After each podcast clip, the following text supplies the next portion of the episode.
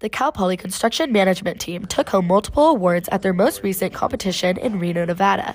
10 of the 12 Cal Poly teams placed, building a strong reputation for the university at future competitions.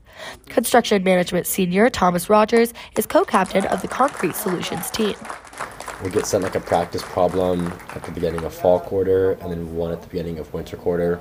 During this competition, each team is given a problem relating to a specific field of construction management, which they have 18 hours to finish. The next day, the teams are required to give a presentation on their solution.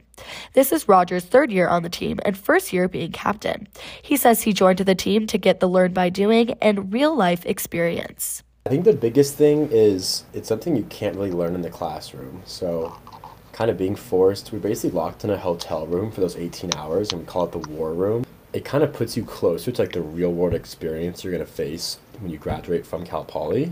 Rogers says that even after he graduates, he plans to stay involved with his team to help the students who come after him.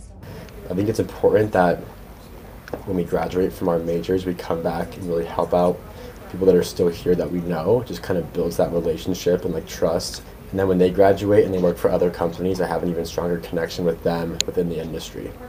56 different universities attended the competition in Reno on February 19th.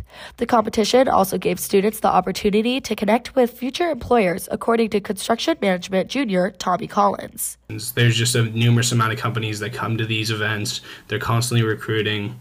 It's it's a great opportunity to meet people, to you know also like uh, learn more about the industry itself.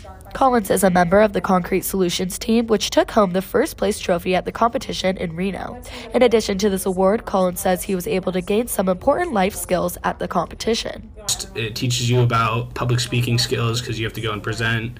It teaches you about an Uh, an unreal amount of different aspects of the construction industry, as well as just learning how to be more social with people you want to work for, like having more confidence talking to people that you know are higher up in different companies and learning how to be more professional. For Mustang News on KCPR, I'm Natalie Levesque.